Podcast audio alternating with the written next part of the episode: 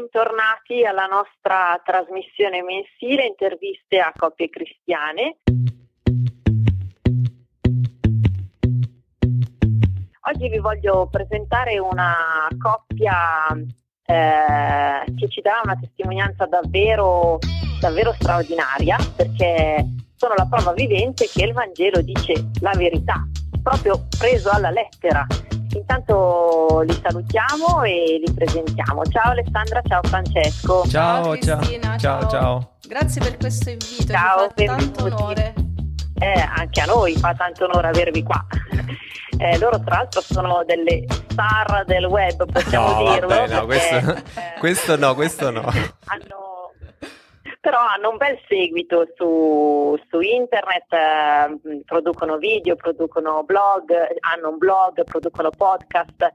Eh, cominciamo così a dire che appunto sono la coppia che gestisce il progetto 5 pani, 2 pesci, sì. sotto cui va appunto tutta una serie di produzioni legate proprio alla eh, evangelizzazione. Però partiamo come sempre dall'inizio. Ehm, cominciamo a raccontare la vostra storia per, per arrivare poi a raccontare i vostri i giorni di oggi, insomma. Eh, noi facciamo sempre così, partiamo dall'inizio per capire da dove eh, comincia la vostra storia d'amore e ancora prima da dove comincia la vostra storia d'amore con Dio, perché il vostro sì. è un matrimonio appunto eh, cristiano, quindi non è un matrimonio tra due ma tra tre persone.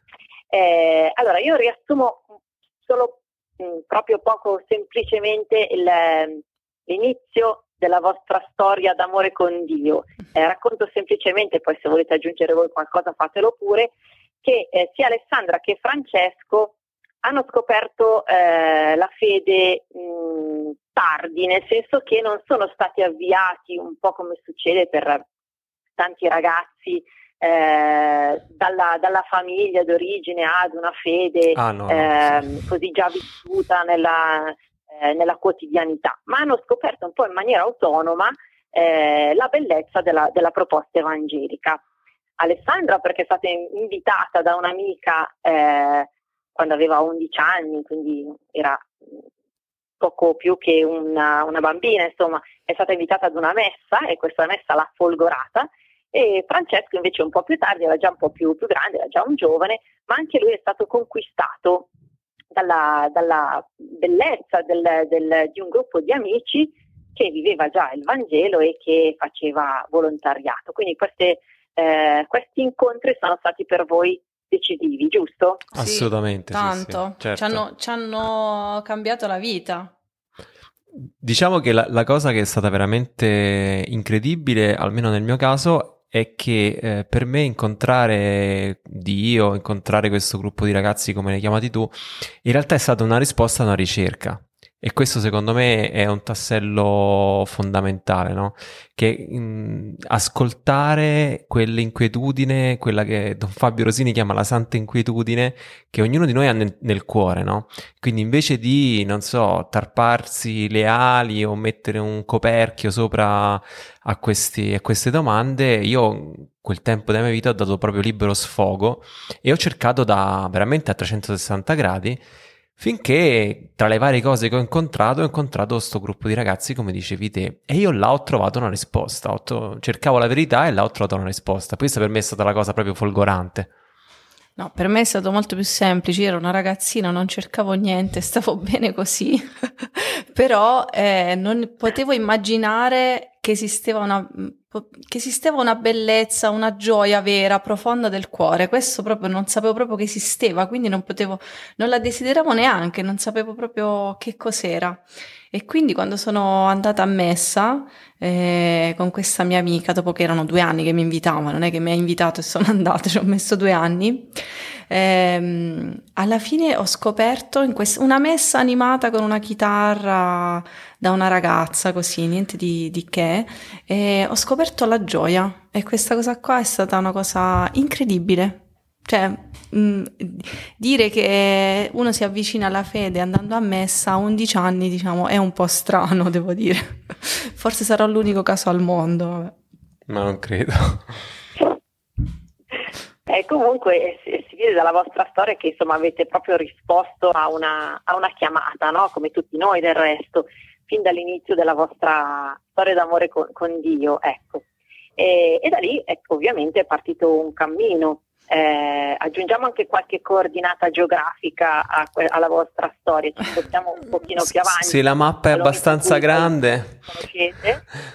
infatti, infatti, anche perché avete girato parecchio, ma la storia comincia ad Assisi, sì. eh, però partendo da due eh, punti eh, diversi, appunto, perché Alessandra viveva in, in Basilicata, in un piccolo paesino, invece Francesco, che è originario di Roma, viveva però in quel momento a Zurigo perché stava facendo eh, ricerca già. Eh, sì, stavo... Insomma, studiavi. Facevo il dottorato, sì. Facevo il dottorato, sì. Ecco, ok, esattamente. E vi siete appunto conosciuti ad Assisi. Cosa stava succedendo? Come mai vi siete ritrovati lì? Eh, innanzitutto io dopo, ave- dopo, questo incontro a messa praticamente ehm, ho incontrato un gruppo di preghiera, quindi che mi ha, che mi ha annunciato la fede. Eh, però a un certo punto i conti non tornavano perché sì, Gesù è bello, fare eh, i campi scuola è meraviglioso, stare in parrocchia a fare servizio ancora di più, però il ragazzo non ce l'avevo, cioè qui i conti non tornano, Dio Dio è fantastico, però tutti hanno il fidanzato, io ho 16 anni, niente, a me non mi si fila nessuno. Questa cosa eh, mi metteva tanta tristezza, dicevo però sono una grande sfigata, ammettiamolo, anche con Gesù Cristo rimango una sfigata. Um, questa cosa però che sembra bruttissima ha messo in me una domanda grande, cioè una domanda seria con Dio. Cioè, ma tu, Signore, stai facendo sul serio con me o soltanto è un intrattenimento questo andare in chiesa? E questa domanda mi ha portato ad Assisi, eh, dove i frati fanno, ancora fanno dei corsi sull'affettività e vocazionali. E io mentendo spudoratamente, perché questi corsi sono aperti a 18 anni in poi, io ne avevo 15, eh, ci sono andata lo stesso, cioè sapendo che non ci potevo andare, mentendo, dicendo no, ma io ho 18 anni, falsificando proprio la data di nascita. Ed è lì che il Signore mi ha fregato, perché eh, io con queste domande grandi esistenziali, cioè ma io nella vita che cosa devo fare? Cioè il mio posto nel mondo qual è? Cioè perché sono qua? Cosa devo realizzare? Cos'è la cosa? Perché Intorno a me i miei amici comunque fra il fidanzato e altre cose avevano tutti dei progetti, ma tutti i loro progetti lavorativi o sogni di viaggi, di non so che cosa, erano cose bellissime, ma che a me non, non mi bastavano, non lo so, dicevo vabbè tutto qua, cioè nella vita la massima aspirazione è girare il mondo, bellissimo, però vabbè, la massima aspirazione è avere il ragazzo che all'inizio è fantastico, dopo si litiga, vabbè, la massima, cioè non, non mi bastava questa cosa. Quando sono andata da Assisi. Ho scoperto padre Giovanni Marini, che ha sempre curato questi corsi, mi ha annunciato una cosa meravigliosa. Cioè lui mi ha detto che c'è un progetto di Dio su di te, che è la tua felicità, la tua vocazione. Cioè la tua vocazione vuol dire il luogo dove tu ami completamente, e questo io un po' lo vivevo, ma dove tu sei amato completamente. E questa cosa qua per me è stata incredibile, incredibile. Mi ha messo così tanto in discussione, in cammino, che ho detto questo voglio dalla vita. Que- ecco, qua ci sta la gioia. Io penso che qui ci sta la gioia, indipendentemente da quello che farò, se io riesco a trovare qual è questo progetto di Dio su di me, la mia vocazione, io faccio 13. Quindi mh, mm, mi è arrivato questo messaggio in maniera proprio chiarissima, chiarissima e eh, in più vedendo sono stata folgorata dalle suore che erano tutte ragazze giovanissime fantastiche che ballavano simpatiche eh, gagliarde. E allora io ho fatto due più due. Ho detto la felicità cioè le, prima, le prime persone felici nella mia vita che ho visto sono state queste suore. E quindi ho detto la felicità è diventare suora e quindi 2 più 2 2 più 2. Ho pensato che allora la mia vocazione era quella. In più ehm, avevo fatto un incontro col Signore adesso serio, cioè molto profondo, non era solo un annuncio, era qualcosa su cui mi giocavo la vita. E quindi dicevo, questa cosa non si può condividere con qualcuno, almeno io non voglio condividerla con un uomo, perché è troppo intima e non, non voglio rinunciare a questa cosa, quindi la mia vocazione è farmi suora. E così inizio eh, un po' a frequentare in maniera più assidua Assisi, eh, inizio un percorso di discernimento vocazionale con padre Giovanni e faccio la marcia dove incontro Francesco. Eccomi. che stava lì un po' eh, a fare stesse cose. A fare stesse a. A fare le stesse cose, no? C'è una cosa che noi diciamo sempre eh, nelle esperienze che, che proponiamo no? su internet, che è quella che è fondamentale che una coppia guardi nella stessa direzione, no? E, e, per noi era proprio quello, noi stavamo proprio puntando dritti alla stessa meta e anche un po' con gli stessi strumenti, perché eh, dopo questa, diciamo, primo innamoramento mio no, con, con, la Chiesa, il primo incontro con Gesù, eh, una cosa che mi ha veramente cambiato la vita è stato il percorso dei Dieci Comandamenti di Don Fabio Rosini, che eh, ho fatto agli inizi là del 2000, quindi eh, stiamo parlando anche dei primi cicli di catechesi che Don Fabio faceva e la cosa che è stata veramente sbalorditiva è stata questa che lui mi ha catechizzato nel senso buono del termine, cioè mi ha insegnato che cosa fosse la fede. Perché un problema fondamentale che ci sta nelle nostre chiese, no? lo vedo adesso, lo vedo anche con, con i miei ragazzi, con i bambini, eccetera, che si dà sempre, col fatto che siamo battezzati, si dà per scontato in qualche maniera che siamo cristiani, che abbiamo ricevuto la fede, ma non è così.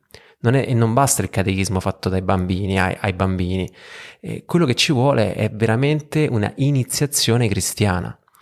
Ecco, Don Fabio mi ha dato questa iniziazione cristiana, sistematica, profonda, bella, che ti cambia la vita. E già con lui ho cominciato a fare le prime scelte importanti sulla mia vita, come per esempio uh, decidere di vivere la relazione che avevo a quel tempo in castità.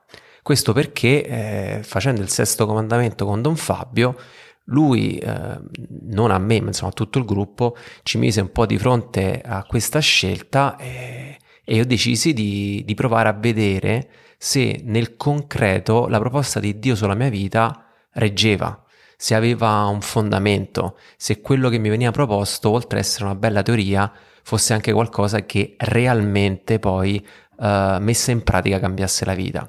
Quindi io le prime esperienze le ho fatte lì, poi sono partito per uh, il dottorato a Zurigo e a quel punto la necessità di continuare a camminare era, era, molto forte, ma lì c'erano zero proposte, cioè non ci sono proprio assolutamente proposte di nessun tipo. E quindi una mia amica mi disse: Ah, ma guarda, ci sono dei frati là, sì, si va un po' a vedere in maniera molto così. Su, mm, così niente di non, non un invito esplicito, dice, ma vai un po' a vedere. E lì trovai la risposta che cercavo perché lì Uh, c'era questa proposta appunto di uh, iniziare un cammino di discernimento vocazionale, cioè quindi una volta che mi ero equipaggiato uh, delle armi, diciamo così, del, del cammino di fede, poi lì effettivamente potevo intraprenderlo attraverso un, una persona che mi facesse da specchio, che potesse in qualche maniera aiutarmi a fare discernimento. E quello è stata proprio la, la dove veramente entrambi, sia io che Alessandra, ci siamo incontrati e abbiamo preso in mano in maniera molto profonda la nostra vita abbiamo fatto scelte grosse sul Signore. La cosa che ci tengo tanto a sottolineare, Cristina, per chi ci ascolta, che cammino uh, di, di, discernimento vocazionale non è una cosa che devono fare le persone che pensano forse io ho una chiamata alla consacrazione, ma è il percorso che tutti i ragazzi... Ah, devo... Infatti non ci ho mai pensato assolutamente. Infatti lui non ha mai pensato di consacrarsi.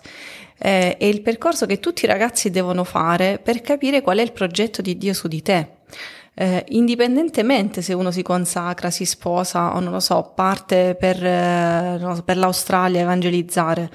Eh, è perché sol- noi pensiamo e abbiamo fatto esperienza che soltanto che i gruppi di preghiera sono fantastici, ma sol- sono un supporto sono un supporto importante dove ti viene annunciata la fede, ma soltanto un cammino personale dopo con una guida spirituale esperta in discernimento vocazionale ti può portare davanti a scelte concrete ti può aiutare a capire ehm, quello che il Signore ti sta dicendo e non a pensare, a fantasticare o a gettarti così, a buttarti in cose be- buone, sante, che però non sono il posto tuo. Cioè passare il, se vuoi lo slogan è sempre quello, passare dal bene al meglio, cioè è buono che tu fai volontariato, è buono che tu fai la catechista o qualsiasi cosa tu faccia, bisogna vedere però cos'è il meglio per te e poi passare dalla religione alla fede, cioè da una serie di cose che tu fai, per cui sei bravo, sei un bravo ragazzo, vai a messa, fai il catechismo, dai un aiuto, fai questo qua, alla fede, che invece è la relazione con Dio dove eh, in alcuni casi ti viene chiesto proprio di fare niente. Cioè, alcun... cioè ricordiamoci che... Forse è il peggio, quella, quell'attesa proprio... No, ma anche, cioè, ricordiamoci che Dio è, è, venuto sulla terra e non noi sul, in cielo eh, soltanto per dirci che ci voleva bene, è morto in croce per noi, solo per dirci che ci voleva bene, punto. Non, non per dire no, ma adesso dopo che ho fatto questo, adesso almeno a messa la domenica, eh, eh, eh, eh, almeno le parolacce non le dire, eh. Cioè, non è così. E quindi noi spesso viviamo, tutti noi, viviamo molto la religione, cioè fare tante cose. E Un'etica, ci, una morale. E ci dimentichiamo che invece non siamo qui per dare, ma siamo soprattutto, la relazione con Dio è innanzitutto ricevere. Il dare è una conseguenza. Allora, la cosa che ci tengo tanto a sottolineare è che quando parliamo di un cammino di discernimento vocazionale, non parliamo di qualcosa eh, che va fatto quando pensi che ti devi consacrare. Francesco non ha mai pensato di consacrarsi proprio, no, neanche lontanamente.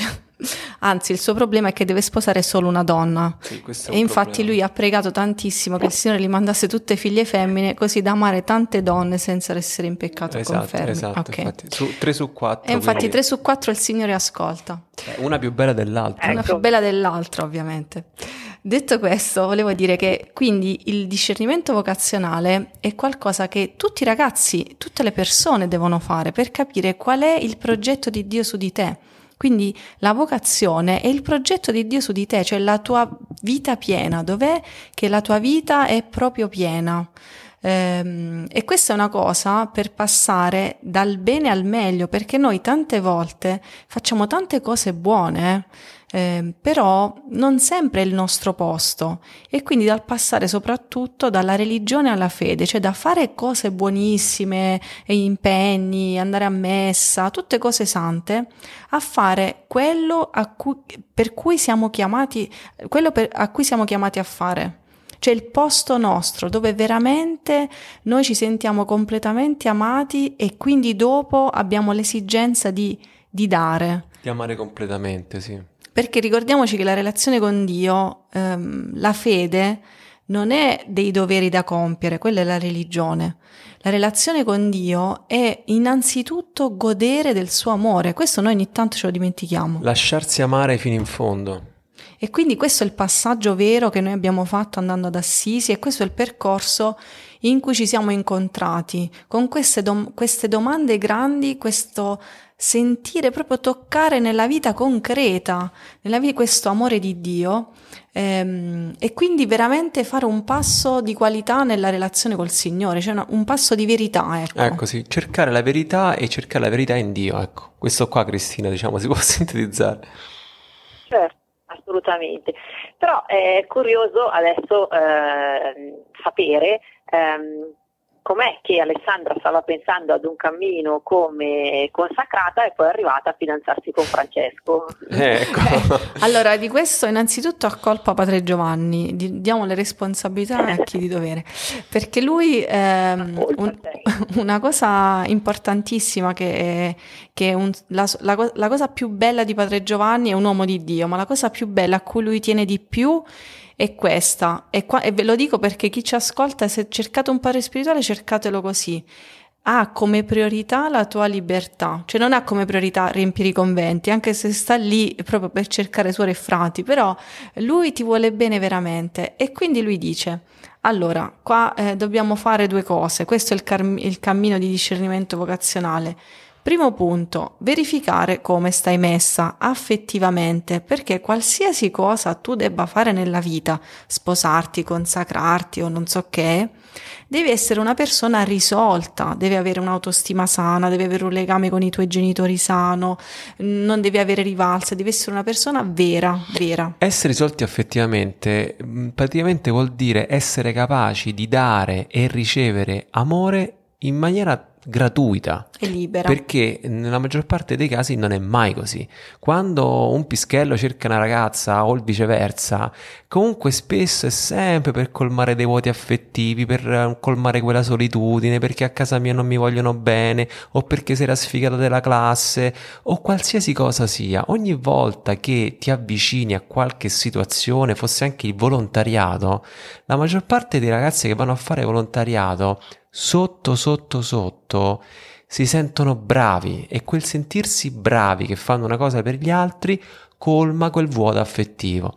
Ma il punto qua proprio cruciale è che non bisogna mettere un palliativo, una compensazione a quel vuoto affettivo. No, il vuoto affettivo va, eh, bisogna lavorarci, bisogna curarlo, bisogna sistemarlo, così che a quel punto potrai fare qualsiasi cosa eh, volontariato, relazioni, consacrazioni e sarai libero e potrai entrarci in queste situazioni in maniera gratuita. Ecco, questo è il primo punto eh, su cui ho lavorato con Padre Giovanni, cioè essere risolti affettivamente. Poi dopo quindi essere una persona matura. Poi dopo eh, capire se veramente eh, ero chiamata alla consacrazione. Allora lui i due punti li risolve veloci e dice, veloci no, però diciamo pratici e dice, allora, per vedere se sei risolto effettivamente o comunque per far emergere tutti i guai che c'hai, perché tutti ce ne abbiamo tanti, vabbè almeno io ne avevo tantissimi, ti devi relazionare in maniera intima con un ragazzo. Io dico no ma come? Io già mi metto i sandali e la gonna ed è inverno, già faccio, non vedo l'ora proprio. Era tutta insuorata. Di, mi era venuta una francescanite acuta, una malattia acutissima, grave, che comincia dai sandali. E anche se fa freddo, tu il freddo non lo senti. E anche se è brutta una gonna, tu ti metti quelle gonne lunghe. Una cosa veramente, anche a scuola, non me ne fregava niente, anche se mi prendevano in giro. Non mi prendeva nessuno in giro, perché nessuno aveva il coraggio. Però ehm, era una cosa seria, molto, era così serio che io non avevo mai parlato con nessuno di consacrarmi, c'è una cosa veramente molto profonda. Allora lui mi dice, allora togliti innanzitutto sta gonna che è orribile, mettiti un po' di crema alle gambe, mettiti una minigonna, un po' di trucco e re- corteggiami un ragazzo, perché se tu non mi porti un ragazzo qui, qua il discernimento non si può fare, quindi muoviti. Cioè questo è stato, c'è proprio un impatto, devo dire, non tanto delicato con me. Non molto standard. Non molto standard. E questa cosa ehm, era per provocarmi e soprattutto per dire tu come ti relazioni con un ragazzo? Quali sono le cose che ti bloccano? Oppure in generale, anche se non ti blocca nulla, nel, soltanto in una relazione intima, non di amicizia, vengono fuori tutti i punti deboli. Cioè se tu Cristina mi dici una brutta parola, io ti allontano, arrivederci e grazie. Ma se il mio fidanzato mi dice una brutta parola, arrivederci e grazie, insomma ci penso due volte. E e lì poi si vede perché, come reagisci, cos'è che ti fa saltare in aria, cos'è che ti ferisce, cos'è, dov'è che ti chiudi. E allora io sono entrata in una crisi, oh Gesù, e adesso... Altro che crisi vocazionale. E mo come faccio? Ma dove lo trovo? Io sto in un paesino di 10.000 anime che praticamente 5.000 sono pecore e gatti, ma come faccio? Cioè, non, ero proprio, oh signore, cioè se ce n'era uno che andava bene, penso ci avrei già provato, insomma, almeno m- mi piaceva, no? E allora lui mi ha detto poi, non pensare a un uomo ideale, pensa a un ragazzo che già conosci, che tu hai stima, bello, brutto, simpatico, antipatico, uno che tu stimi. Delirio, delirio, veramente sono andata nel panico, mi sono messa in porziuncolo a pregare tutto il pomeriggio, proprio fino proprio allo sfinimento e, e pensando... Allo sfinimento di Dio, secondo di me. Di Dio, sì, sì, era certo, no, il mio, no, a me mi passava veloce perché io ero, dovevo risolvere. E finché a un certo punto io ho pensato, il mio amico Francesco della Marcia, ecco, se ce n'è uno, un ragazzo che io stimo, è il mio amico Francesco della Marcia. Ovviamente lui non va bene perché sta in, sta in Svizzera, io sto in Basilicata, 1600 km di distanza, insomma, è impossibile ha otto anni più di me, otto anni mentre io, io, facevo il quarto superiore al paese e lui invece faceva il dottorato di ricerca in fisica, io neanche sapevo ancora che cos'era la fisica, il dottorato di ricerca non l'avevo mai sentito in vita mia. Eh, e quindi c'è proprio, in più, proprio in quei mesi là... Mia suocera ancora non ha capito che lavoro facevo. in più, proprio in quei mesi là, Francesco mi aveva detto che si era appena fidanzato, quindi sicuro lui no. Ho fatto questo patto col Signore. Allora, uno da Francesco Rao in su. In giù io neanche il caffè, la gonna, il trucco, no, non lo faccio. Ed è stato così, ed è stato così che invece Francesco eh, si era messo con questa fidanzata, con questa ragazza e il, fida- il frate le ha detto ma tu con lei che ci vuoi fare? Eh no, niente, che ci volevi fare? Praticamente, diciamo, eh, io eh, ho sempre, cioè, sempre un po' sofferto di, di quello che a Roma si chiama la teoria della liana. Cioè, non ne lasci una finché non ce n'è un'altra. Cioè, io sempre stavo con ragazze, cose così eh, avevo questa sindrome. Il problema della teoria della liana è che è vero che non stai da solo. Eh, il problema è che eh, la liana è quella che c'hai davanti, perché sennò caschi di sotto, quindi la prima che, che, che trovi acchiappi. E quindi tutte queste mie relazioni erano molto fallimentari e molto deludenti perché non rispondevano un po' a quelli che erano i miei desideri più grandi, quello che dicevamo prima, guardare nella stessa direzione, no? Perché secondo me prima di andare a vedere tutte le varie dinamiche distorte che una coppia può sviluppare, eh, bisogna proprio vedere se stiamo guardando nella stessa direzione. Io, una, una, bella storia che ho avuto, diciamo così, prima di partire per Zurigo, il problema fondamentale è che io mi sentivo, cioè io sono un avventuroso, uno che si caccia un po' nei guai per sperimentare cose eh, nuove, andare avanti, vedere, invece lei era proprio una conservatrice di quelle estreme, capito? Cioè meglio eh, mangiare pane e acqua, ma basta che non mi smuovi da qua capito? Invece io ero tutto il contrario, meglio camminare mille chilometri senza mangiare cercando un posto migliore per, per potersi nutrire. Ecco, quindi questo è non guardare nella stessa direzione. Quindi il mio processo della liana, il frate subito mi ha beccato e mi ha detto ma tu cioè, la devi fare finita di fare questa cosa e devi incominciare... Devo dire che i frati d'Assisi sempre con delicatezza. Sì, eh? no e, e, lì proprio mi diede proprio un calcio eh, nel di dietro dicendo che dovevo andare a fare esperienza di una, di una vera coppia cristiana e mi mandò a calci da Mimmo Armiento e, e sua moglie che eh, in Puglia facevano un po'... Poi no, negli anni hanno fatto un, un, percorso che si chiama Ingannevole come l'amore, hanno scritto diversi libri insieme, Mimmo e Cinzia, eh, che tra l'altro vorrei salutare a questo punto se ci ascoltano, che eh, mi mandò lì a calci e, e, parlando con Mimmo, che è anche uno psicoterapeuta, eh, lui mi chiese ma quali sono le relazioni più belle e più importanti della tua vita? No? Fai un attimo mente locale, lascia perdere se sono state ragazze o amici o situazioni. Per me è stata questa esperienza molto profonda dei, dei miei compagni d'arrampicata mm, su roccia, che dopo un momento un po' mio di sbandamento a vent'anni cominciai a frequentare e con loro condivisi veramente la fiducia, la fedeltà, eh, questo, cioè per chi va in montagna, va a scalare, sono situazioni un po', diciamo così, molto precarie, ecco, quindi mettere la tua vita nelle mani di un altro con una corda eh, crea un, un, legame molto forte di intimità proprio. E quindi dissi, i miei compagni di cordata sono proprio que- quelle persone con cui ho sperimentato questa relazione bella e profonda. E lui, Mimmo, ma guardate, ma per me Cinzia è questo, Cinzia è la mia compagna di cordata. è con lei che scalo le vette, che pianifico i viaggi, le avventure, è, è, su, è nelle sue mani che metto la mia vita e lei il viceversa con me, eccetera. Quindi ascoltando un po' come lui descriveva questa relazione d'amore loro, eh, proprio dentro il cuore mi si è accesa una lampadina, dico ma questa è Alessandra, la mia amica della marcia perché è proprio in questa, diciamo, incontrate appunto, come diciamo prima, in questo percorso di ricerca della verità, della, della verità su di noi, della verità su Dio. E, e quindi per me poteva essere veramente lei. Ecco, il Signore già lavorava, diciamo, sotto perché intanto lei faceva l'esperienza che vi ho appena raccontato.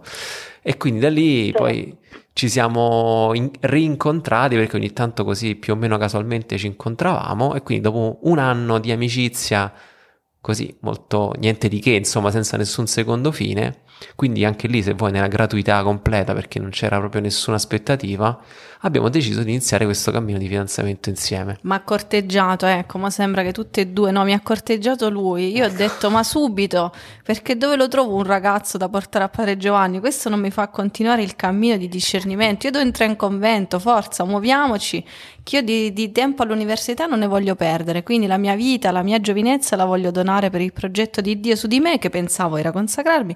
Quindi muoviamoci con questo fidanzamento, dai, 5-6 mesi e poi entro in convento. Questo erano i miei progetti. cioè molto... molto... Invece Dio aveva pensato diversamente, e, insomma, via, via... E, co- e, comunque io sono stata eh, 5-6 mesi ancora coi... Sì, sono stata ancora 5-6 mesi coi sandali, così. Ancora face- ero alla francescanita, non mi abbandonava, però poi dopo piano piano ho visto ed è, ed è, lì che è cambiata la mia mm, prospettiva. prospettiva, è lì che mi sono messa realmente in discussione mm, nell'essere completamente aperta veramente al progetto di Dio e non realizzare il mio progetto su cui avevo appiccicato Dio, Dio eh, eh, che era bellissimo, cioè consacrarmi, meglio di questo. E, e lì ho capito con, nella relazione con Francesco che invece anche questa intimità col Signore si poteva assolutamente condividere, non tutta come è giusto che sia, perché è anche una cosa intima e non c'è niente di sbagliato e che in più veniva concretizzata, cioè anzi mi aiuta, la relazione con Francesco mi aiuta a incontrare il Signore in maniera concreta, non solo nel mio cuore, ma proprio nella vita pratica. E lì ho capito che forse la mia vocazione non era la consacrazione, ma mi potevo anche aprire in maniera seria, senza usare, diciamo, questo fidanzamento per dimostrare che eh, mi potevo veramente aprire a questa possibilità. Esatto. E quindi dopo nemmeno molto tempo, un paio d'anni, Due giusto, anni. arrivate al matrimonio. Sì, ecco, follia. Esatto. Però prima, sì, anche perché soprattutto Alessandra era molto molto giovane. Avevo eh, 19 anni. Ancora quando avete fissato la data non aveva, non aveva un lavoro fisso, insomma, quindi poi però la provvidenza appunto ha pensato a tutto e siete andati a Fol- vivere a Roma. Sì. Eh, però devo dire una cosa prima, ehm, che eh, senza che voi l'aveste programmato, vi siete ritrovati a celebrare diciamo, il vostro fidanzamento alla Porziuncola in un momento molto, molto bello, insomma, a voi dedicato. E eh, lì vi siete imbattuti in uno dei due Vangeli, direi, che hanno segnato fortemente la vostra vita. Uno è questo e uno è quello del vostro matrimonio. Sì. Eh, questo Vangelo che vi è stato proposto da un padre lì appunto nel momento del, del fidanzamento era il Vangelo dei cinque pani e dei pesci. Allora, per noi Cristina, questa è un po' la formazione che mi ha dato Don Fabio e poi che ho condiviso con, con Alessandra, cioè la parola di Dio è sempre stata qualcosa di estremamente concreto nella nostra vita, eh, nel senso sicuramente la parola di Dio si studia, si legge, si interpreta, si traduce, però quello che ho capito in maniera molto forte con Don Fabio e poi abbiamo appunto eh, poi incarnato noi nella nostra storia è che soprattutto più, più che studiarla la parola di Dio si vive, si concretizza, si fa carne. E così appunto il Vangelo che citavi del, del nostro matrimonio è stato, uh, se vuoi, il, la sfida no? che, che, ci ha portato a portare avanti questo fidanzamento un po' strambo e poi anche questo matrimonio appunto super incentrato sulla provvidenza. Ma quando Fra Massimo in Porziuncola ci lesse il Vangelo dei cinque pani e due pesci, rimanemmo un po' imparpagliati perché francamente non era un Vangelo che ci colpiva, ecco, non era una cosa che... Non era attinente con la nostra storia. Mm, stava lì, insomma, non... ce lo lesse, sembrava una cosa che stava... ci stava bene, capito? Se... Ce lo lesse, ma quelle cose che non, non ti riguardano realmente. Lui tagliò corto dicendoci, questo Vangelo qua vuol dire semplicemente eh, questo adesso per voi, vuol dire Date quello che avete, non aspettate di essere pronti. Date quello che avete nelle mani di Dio e poi sarà Lui a fare la moltiplicazione. È Lui che fa il miracolo, è Lui che sfama una moltitudine di persone. E lì la spia, poi la lampadina si è accesa parecchi anni dopo, quando dopo eh, sette anni di, di matrimonio, dopo varie vicissitudini, crisi e traslochi, cri- crisi matrimoniali, crisi matrimoniali, traslochi multipli in più nazioni e, e, due figli. Ehm, ci ritrovammo un'altra volta ad Assisi perché dopo tutta questa, sì, sette anni sicuramente belli, pieni di ricchi di cose belle, ma anche di grandissima aridità perché quando siamo sposati comunque siamo sposati con grandi aspettative di cose belle, non tanto soltanto per noi, ma anche questo in Porziuncola, quella sera lì che, che tu hai citato, il frate ci, ci fece eh, promettere cosa avremmo voluto per il nostro matrimonio. E noi comunque col cuore aperto diciamo che volevamo avere appunto una famiglia aperta, accogliente, che potesse in qualche maniera portare il Vangelo nella vita delle persone, eh, tutte queste cose così, accogliere i figli, eccetera, eccetera, eccetera. Ma ci ritrovammo poi in quei sette anni sballottati prima in Francia, poi in Germania, in vari posti, vivendo comunque una grande aridità spirituale e anche di coppia, perché uh, quando poi insomma il, le distanze si accorciano, i coltelli si affilano, ecco, quindi diciamo ci si scontra con gli spigoli acuti dell'altra persona. E questa cosa quando, quando ci sbatti sullo spigolo fa male. Ecco. Noi ne abbiamo tanti spigoli. Abbiamo tanti spigoli a casa nostra. Noi di solito ogni anno vinciamo il campionato mondiale degli spigoli. Sì. Sempre prima i classificati. E quando ci dicono no, ma noi ci siamo lasciati per incompatibilità di carattere, è ancora incompatibilità di carattere, state. Eh, noi da Mocca avevamo superata, cioè, cioè nel senso, è, è come dire è come dire che la, macch- che, che la, macchina va a tre cilindri. Eh, vabbè, però cammino uguale. Vai, vai, mena sull'acceleratore che dobbiamo arrivare al traguardo. È un po' così, ecco. Ecco, però quando... Infatti, questa crisi che, che, avete citato, che sì. ha segnato eh, comunque la vostra storia, che mh, so che è durata anche un pochino, insomma, sì, tanto. Eh, un anno e mezzo circa, ecco. Quindi non è stata una, una scaramuccia di una sera, ma è stato no. proprio un rimettersi Ecco, mi ha colpito una cosa che mi ha detto Alessandra, cioè che in fondo questa crisi vi ha scandalizzato perché sì. essendovi sposati eh, in Dio, in Gesù, eh, davate per scontato che non, non arrivasse mai nessuna crisi e invece non è così, anche nelle migliori coppie cristiane può capitare di attraversare questo deserto. Sì, per, perché Dio non ti toglie la difficoltà, cioè Dio non ti toglie la malattia, Dio non ti toglie la crisi matrimoniale, Dio non ti toglie una separazione, Dio sta lì con te. Cioè Dio non si è tolto la croce, ma stava con noi. Mm, e questa è una mentalità che io avevo, cioè che mm, Dio era garante di una gioia, però una gioia da bacchetta magica, che a noi non ci sarebbe successo niente perché avevamo il Signore nella, nostro, nella nostra storia. Non è così. Eh, non perché Dio si gira dall'altro lato, ma perché Dio eh, ci lascia la libertà e ci tratta da persone responsabili e mature, cioè da uomini, cioè un rispetto grandissimo. È come se io e i miei figli non li facessi fare nulla o con la bacchetta magica gestissi le loro relazioni con i loro amici, i loro compiti in classe, il loro mettere a posto la stanza. Cioè Dio non ci tratta così da marionette, ma ci lascia fare.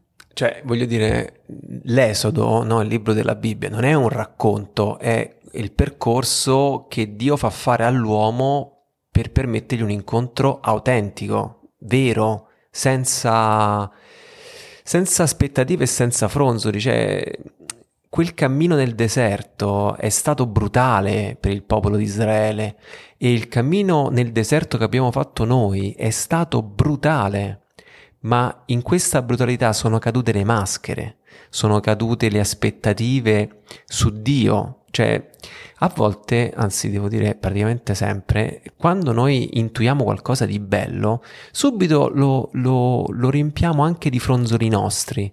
Quando noi eh, abbiamo un'intuizione bella anche su Dio, sulla provvidenza, ci appiccichiamo tutte cose nostre, no? Ci incominciamo a mettere tutti i fronzoli nostri. Ma non è questo. Di cose buone? Sì, tutte cose buone, però sono tutte cosette che servono per colmare le nostre aspettative, i nostri buchi. Quel periodo di deserto invece ci permette, cioè permette a, ci dà il tempo, diciamo così, di purificarci, non in un senso così, non so, uh, profondo, so, alto del termine. No, proprio di, di scrostarci di, di tutte quelle, quelle, cose che ci abbiamo appese, ci annienta, ma in senso positivo, perché poi alla fine rimane quella pietra preziosa, no? È come quando devi pulire al setaccio l'oro che passa attraverso quella maglia stretta, dopo rimane soltanto l'oro, quello puro, quello che di valore. È un po' così, questo è quello che abbiamo vissuto e quando poi ci siamo ritrovati così avevamo zero aspettative, zero. E questa cosa ci ha fatto sposare veramente, cioè nel senso in verità. E quando dopo ci siamo ritrovati ad Assisi a fare quella testimonianza, e a dare quel poco che avevamo perché eravamo reduci da questa battaglia in cui eravamo praticamente quello che rimaneva di noi, stava lì su quel palco col microfono. Già che Padre Giovanni ci aveva chiamato a fare questa testimonianza ci sembrava una cosa fuori dal mondo, dico ma noi? Noi? Ma che gli andiamo a raccontare sti ragazzi? E quindi semplicemente abbiamo condiviso quello che Dio aveva fatto con noi.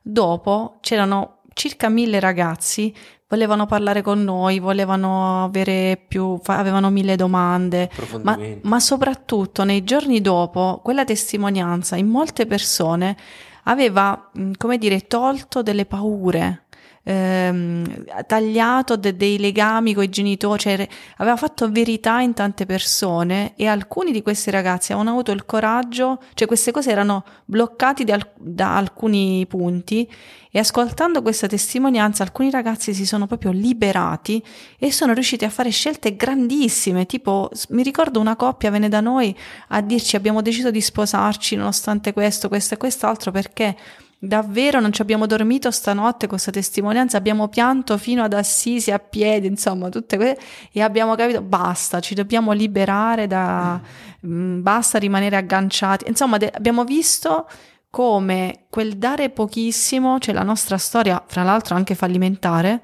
in molti punti, in realtà aveva portato un frutto incredibile. Perché messo nelle mani, nelle mani di Dio. E lì abbiamo detto, Ah, ah, ecco cinque pani e due pesci che cosa sono. Cioè abbiamo visto esatto. quel, quel, miracolo, noi l'abbiamo visto. L'abbiamo visto nelle nostre mani e il, il ragazzo che dà i cinque pani e due pesci eravamo noi. Questa cosa ci ha scioccato e da quel giorno ad oggi sono passati nove anni e ancora così, sempre di più. Piccola nota per tutti gli ascoltatori è questa: quando ci sta un brano del Vangelo o della, insomma, de- della parola che ti colpisce, anche se non la capisci, diciamo così, mettetela in saccoccia che, ehm, diciamo, se l'orecchio rimane attento, poi si chiarifica perché è una cosa grande per la tua vita. A noi ci è successo un sacco di volte, questo qua di 5 pane e 2 pesci è una delle più eclatanti, però insomma diverse volte ci è successo. Certo questa e, lo dicevo, lo accennavo prima, l'al- l'altro Vangelo che ha portato molto frutto nella vostra storia è stato appunto quello che avete scelto eh, per il vostro matrimonio, che è quello del, in cui Pietro viene chiamato ad essere pescatore di uomini, no? Sì. E che voi avete riletto proprio dopo la vostra crisi, eh, senza capire inizialmente che cosa eh, dicesse a voi questo invito, eh, vai e diventa pescatore di uomini, l'avete capito proprio quando eh, così eh, siete arrivati a fare questa testimonianza senza averlo programmato e vi è cambiata un po' la prospettiva di vita anche, no? Sì, perché lì ci siamo... Infatti non l'abbiamo detto prima. Sì, là ci, ci, è, è, è quella, vedere quel, quel Vangelo dei cinque pani e due pesci davanti ai nostri occhi è stato scioccante e quindi ci ha rimesso molto in cammino, c'è stata una cosa fortissima per noi e allora dicevamo Signore ma tu a che cosa ci stai, cioè adesso che ci hai tolto tutto ci hai azzerati, ma a che cosa ci, stiamo, ci stai chiamando? Cioè noi ci siamo sposati a vent'anni sulla provvidenza, cos'è che vuoi da noi? Cioè che cos'è, cos'è? Soltanto per lavorare, fare carriera, cercare di arrivare a fine mese? Oppure c'è qualcos'altro che noi, come ti dobbiamo servire? Qual è il nostro posto? E allora eh, abbiamo riletto il Vangelo del nostro matrimonio, che è stato il Vangelo che abbiamo letto il primo giorno in cui ci siamo fidanzati e già ci volevamo lasciare ovviamente, perché diciamo se qualcuno all'ascolto pensa che siamo delle brave persone, sta sbagliando.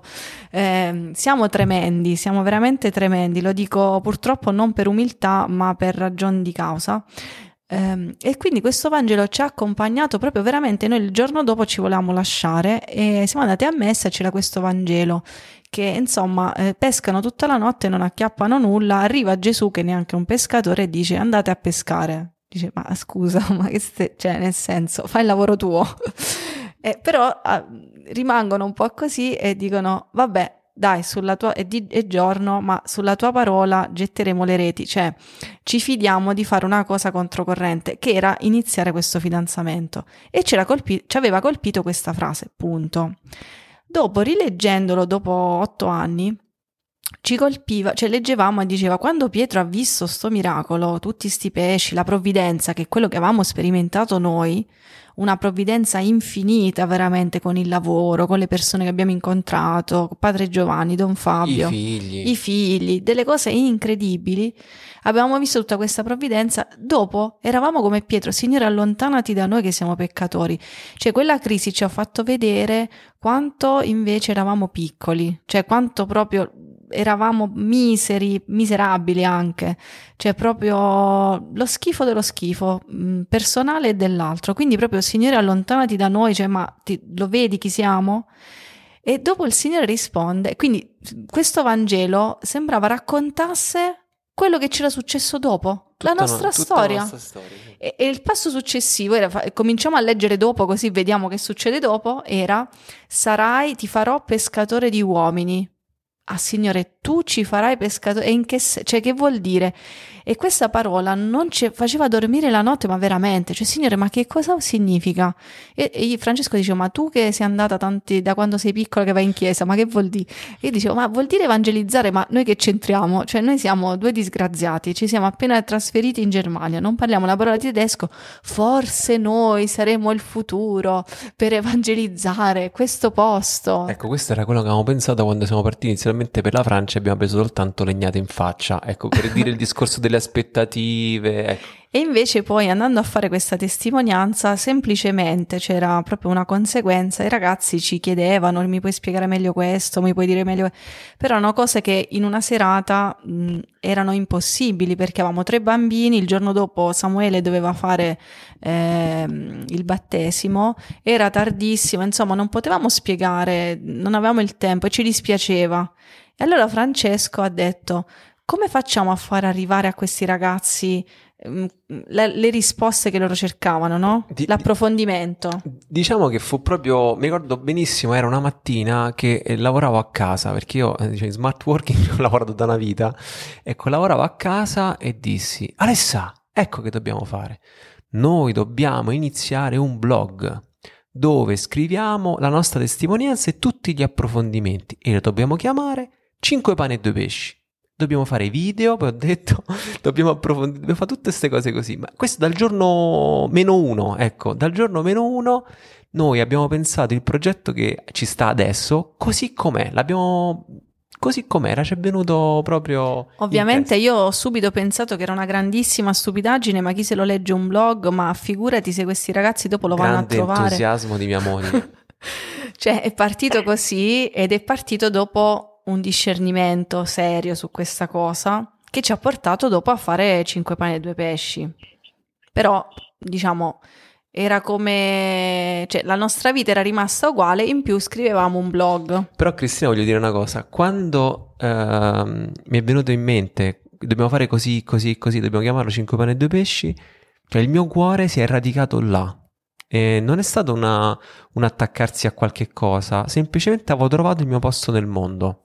Perché ehm, nel laboratorio dove, la, dove, lavoravo, tra cui alla fine ero diventato anche professore, quindi non ero proprio l'ultima ruota del carro, io era molto bello quello che facevamo, ero molto contento della, della ricerca che portavamo avanti, tra l'altro era, collegata anche diverse, allo studio di diverse malattie come anche l'Alzheimer e queste cose qua, allo studio di virus che adesso è anche abbastanza attuale, eh, però eh, per me era bello eh, studiare, era bello risolvere questi problemi, ma vedevo miei colleghi, anche magari chimici o biologi, che, che avevano proprio un fuoco sacro perché dicevano no, dobbiamo debellare questa malattia, dobbiamo debellare questa cosa. E io in cuor mio io pensavo, sì, noi possiamo effettivamente uh, curare una persona da una malattia, che è una cosa elevatissima perché la sofferenza dell'uomo ha una dignità enorme, però in fondo in fondo pensavo, adesso non mi prendete come cinico, però pensavo, ma se tu nella tua vita non hai fatto centro, non la stai spendendo veramente per qualcosa che ti cambia la vita e cambia la vita delle persone, ma un anno in più, un anno in meno, ma che cambia? E avevo questo... è un tarlo era, perché non è una bella domanda, perché io mi suonavo cinico, capito? E apprezzavo i miei colleghi che invece avevano questo fuoco sacro. Finché in quell'estate del 2012 eh, successe che morì Chiara Corbella, che tra parentesi faceva, del, faceva parte del gruppo di, di, Don Fabio dove frequentavamo noi prima di andare in Francia. I nostri amici. E lì capì una cosa, lì proprio fu una folgorazione e fu questa che ora capisco che cos'è che non va, che non è importante quanto vivi, ma come vivi. Così che quando questo è successo d'estate, no? a giugno, quando morì Chiara Corbella, e questi ragionamenti su chiamare eh, il progetto 5 pane e 2 pesci li abbiamo fatti a, era a dicembre dello stesso anno e lì dissi no ecco sicuramente prendersi cura della, della sofferenza e della malattia umana ha una dignità enorme e vale 100 però in cuore mio risuonava però prendersi cura del come vivere la vita comunicare e condividere come vivere la vita al meglio da Dio in maniera profonda che ti cambia la vita oggi questo per me vale mille, un miliardo, trilioni, non, non lo so, era fuori scala. Così quando venne questa cosa di no, chiamiamolo 5x2 ci facciamo un blog, così il mio cuore si radicò lì completamente. Ecco, al punto che su questo progetto avete giocato proprio tutta la vostra vita, perché ho detto all'inizio che eh, voi siete la prova vivente che quando Gesù dice cercate prima il regno di Dio e tutto il resto vi sarà dato in aggiunta, è vero, e ehm, adesso abbiamo pochi minuti quindi non riusciamo a raccontare tutto, ma insomma dopo che è iniziato questo mm, progetto, per un po' di tempo l'avete finanziato eh, con, uh, facendo delle foto, matrimoni eh, cristiani, perché Francesco è abile nella fotografia, anche questo progetto eh, che finanziava appunto vi permetteva di poter seguire questo blog e, i video, insomma i podcast che già producevate ecco, era un progetto che funzionava alla grande, ma comunque vi portava via troppo tempo e quindi sì. voi volevate proprio concentrarvi eh, su quello che è il vostro core business, se vogliamo dirlo in termini di marketing, no? cioè, proprio il, il cuore della vostra missione. E avete scommesso così tanto su questa chiamata, su questa vocazione nella vocazione, che è la vocazione del vostro matrimonio, che oggi voi eh, vi con il crowdfunding, cioè con le donazioni libere sì. di chi vi segue e che sostiene il vostro progetto. Ormai è un anno e mezzo che andate avanti sì, così sì, e, e, questa cosa mi ha molto colpito perché forse non l'abbiamo sottolineato abbastanza, ma ricordiamo che Francesco aveva una carriera davvero notevole, cioè lui era professore universitario, stava benché giovanissimo, quindi era veramente avviato su una carriera molto promettente, molto ambiziosa e lui ha lasciato tutto per questo, Alessandro ovviamente con lui e su questo vi siete giocati tutto, pur avendo oggi appunto come avete detto quattro figli, quindi anche impegni economici perché certo, insomma una certo. famiglia deve, deve mangiare, deve vivere eppure funziona. Allora, guarda, secondo me i due elementi fondamentali che uno si può portare a casa da questa storia, secondo me non è né il coraggio né lo stupore, no? Ma sono due, due cose mm, più, più semplici, più alla portata di tutti. E la prima è questa, che è vero quello che dici, avevo una carriera molto buona, molto buona.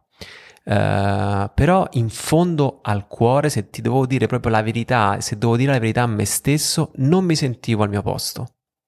Io non, non so spiegarlo in parole migliori, però ci sono cose belle, buone che facciamo, che però in fondo, in fondo, in fondo al cuore, che abbiamo anche successo, no? Come dicevamo, però in fondo, in fondo, in fondo al cuore non è il tuo posto. Non lo sai spiegare. Infatti, ogni volta che provavo a comunicarlo anche ad Alessandra, mi prendeva una ciabattata in faccia perché diceva va a lavorare, cioè non rompere.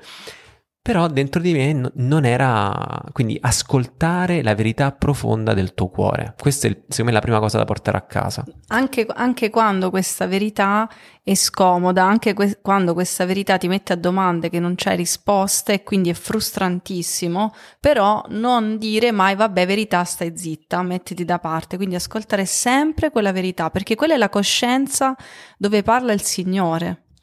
Questa è, è, la prima cosa. E la seconda cosa è quella che abbiamo detto prima, no? Uh, ascoltare la parola di Dio e metterla in, cioè confrontarsi con lei mettendola in pratica. E, e lì entra il terzo Vangelo, se vuoi, di, questo, di, questo, di questa telefonata che stiamo facendo, che è quella dei giri del campo, no?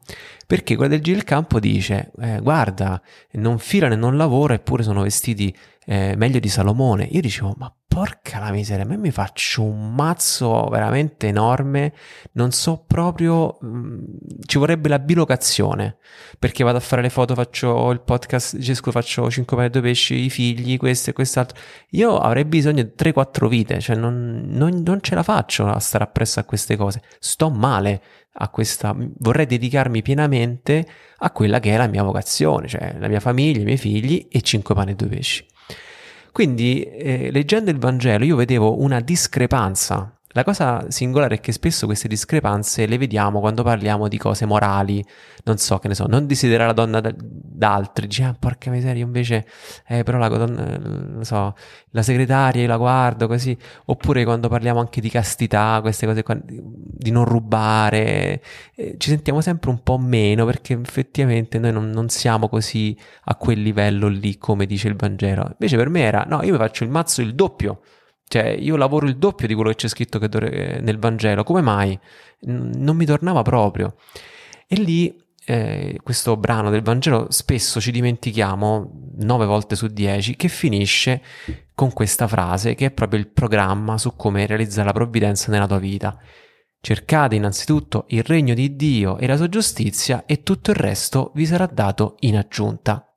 Allora lì ho detto, oh, ma allora qua ci sta anche una, un modo, diciamo così, un modus operandi su come eh, acchiapparsi questi giri dei campi. E dentro di me mi sono detto, ma io eh, cercare il regno di Dio, ci ho fatto discernimento, abbiamo fatto discernimento tanti anni. È la mia famiglia, i miei figli e cinque pani e due pesci. Io su questo devo dedicarmi completamente. E quindi là ho proposto a mia moglie di lasciare le foto ai matrimoni e gli altri lavori che facevamo per eh, pagare l'affitto e tutto il resto, no? Mia moglie mi ha, chi- mi ha, chiuso il telefono in faccia, non mi ha parlato per due giorni. Questi dettagli non si dicono su Radio Maria. Comunque Perché? io sono sempre d'accordo con mio marito, come potete immaginare.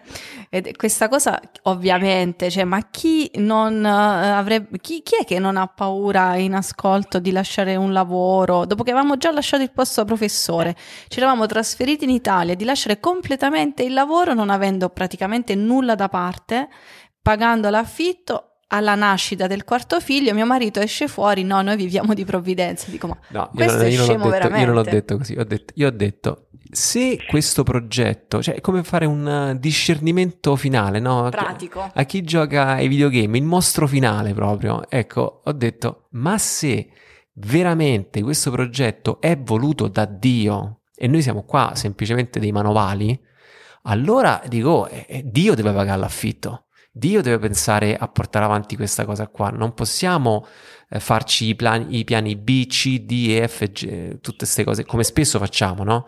Diciamo, no, vabbè, questa cosa qui, però intanto se, se non va bene, allora facciamo così, se non va bene, facciamo così.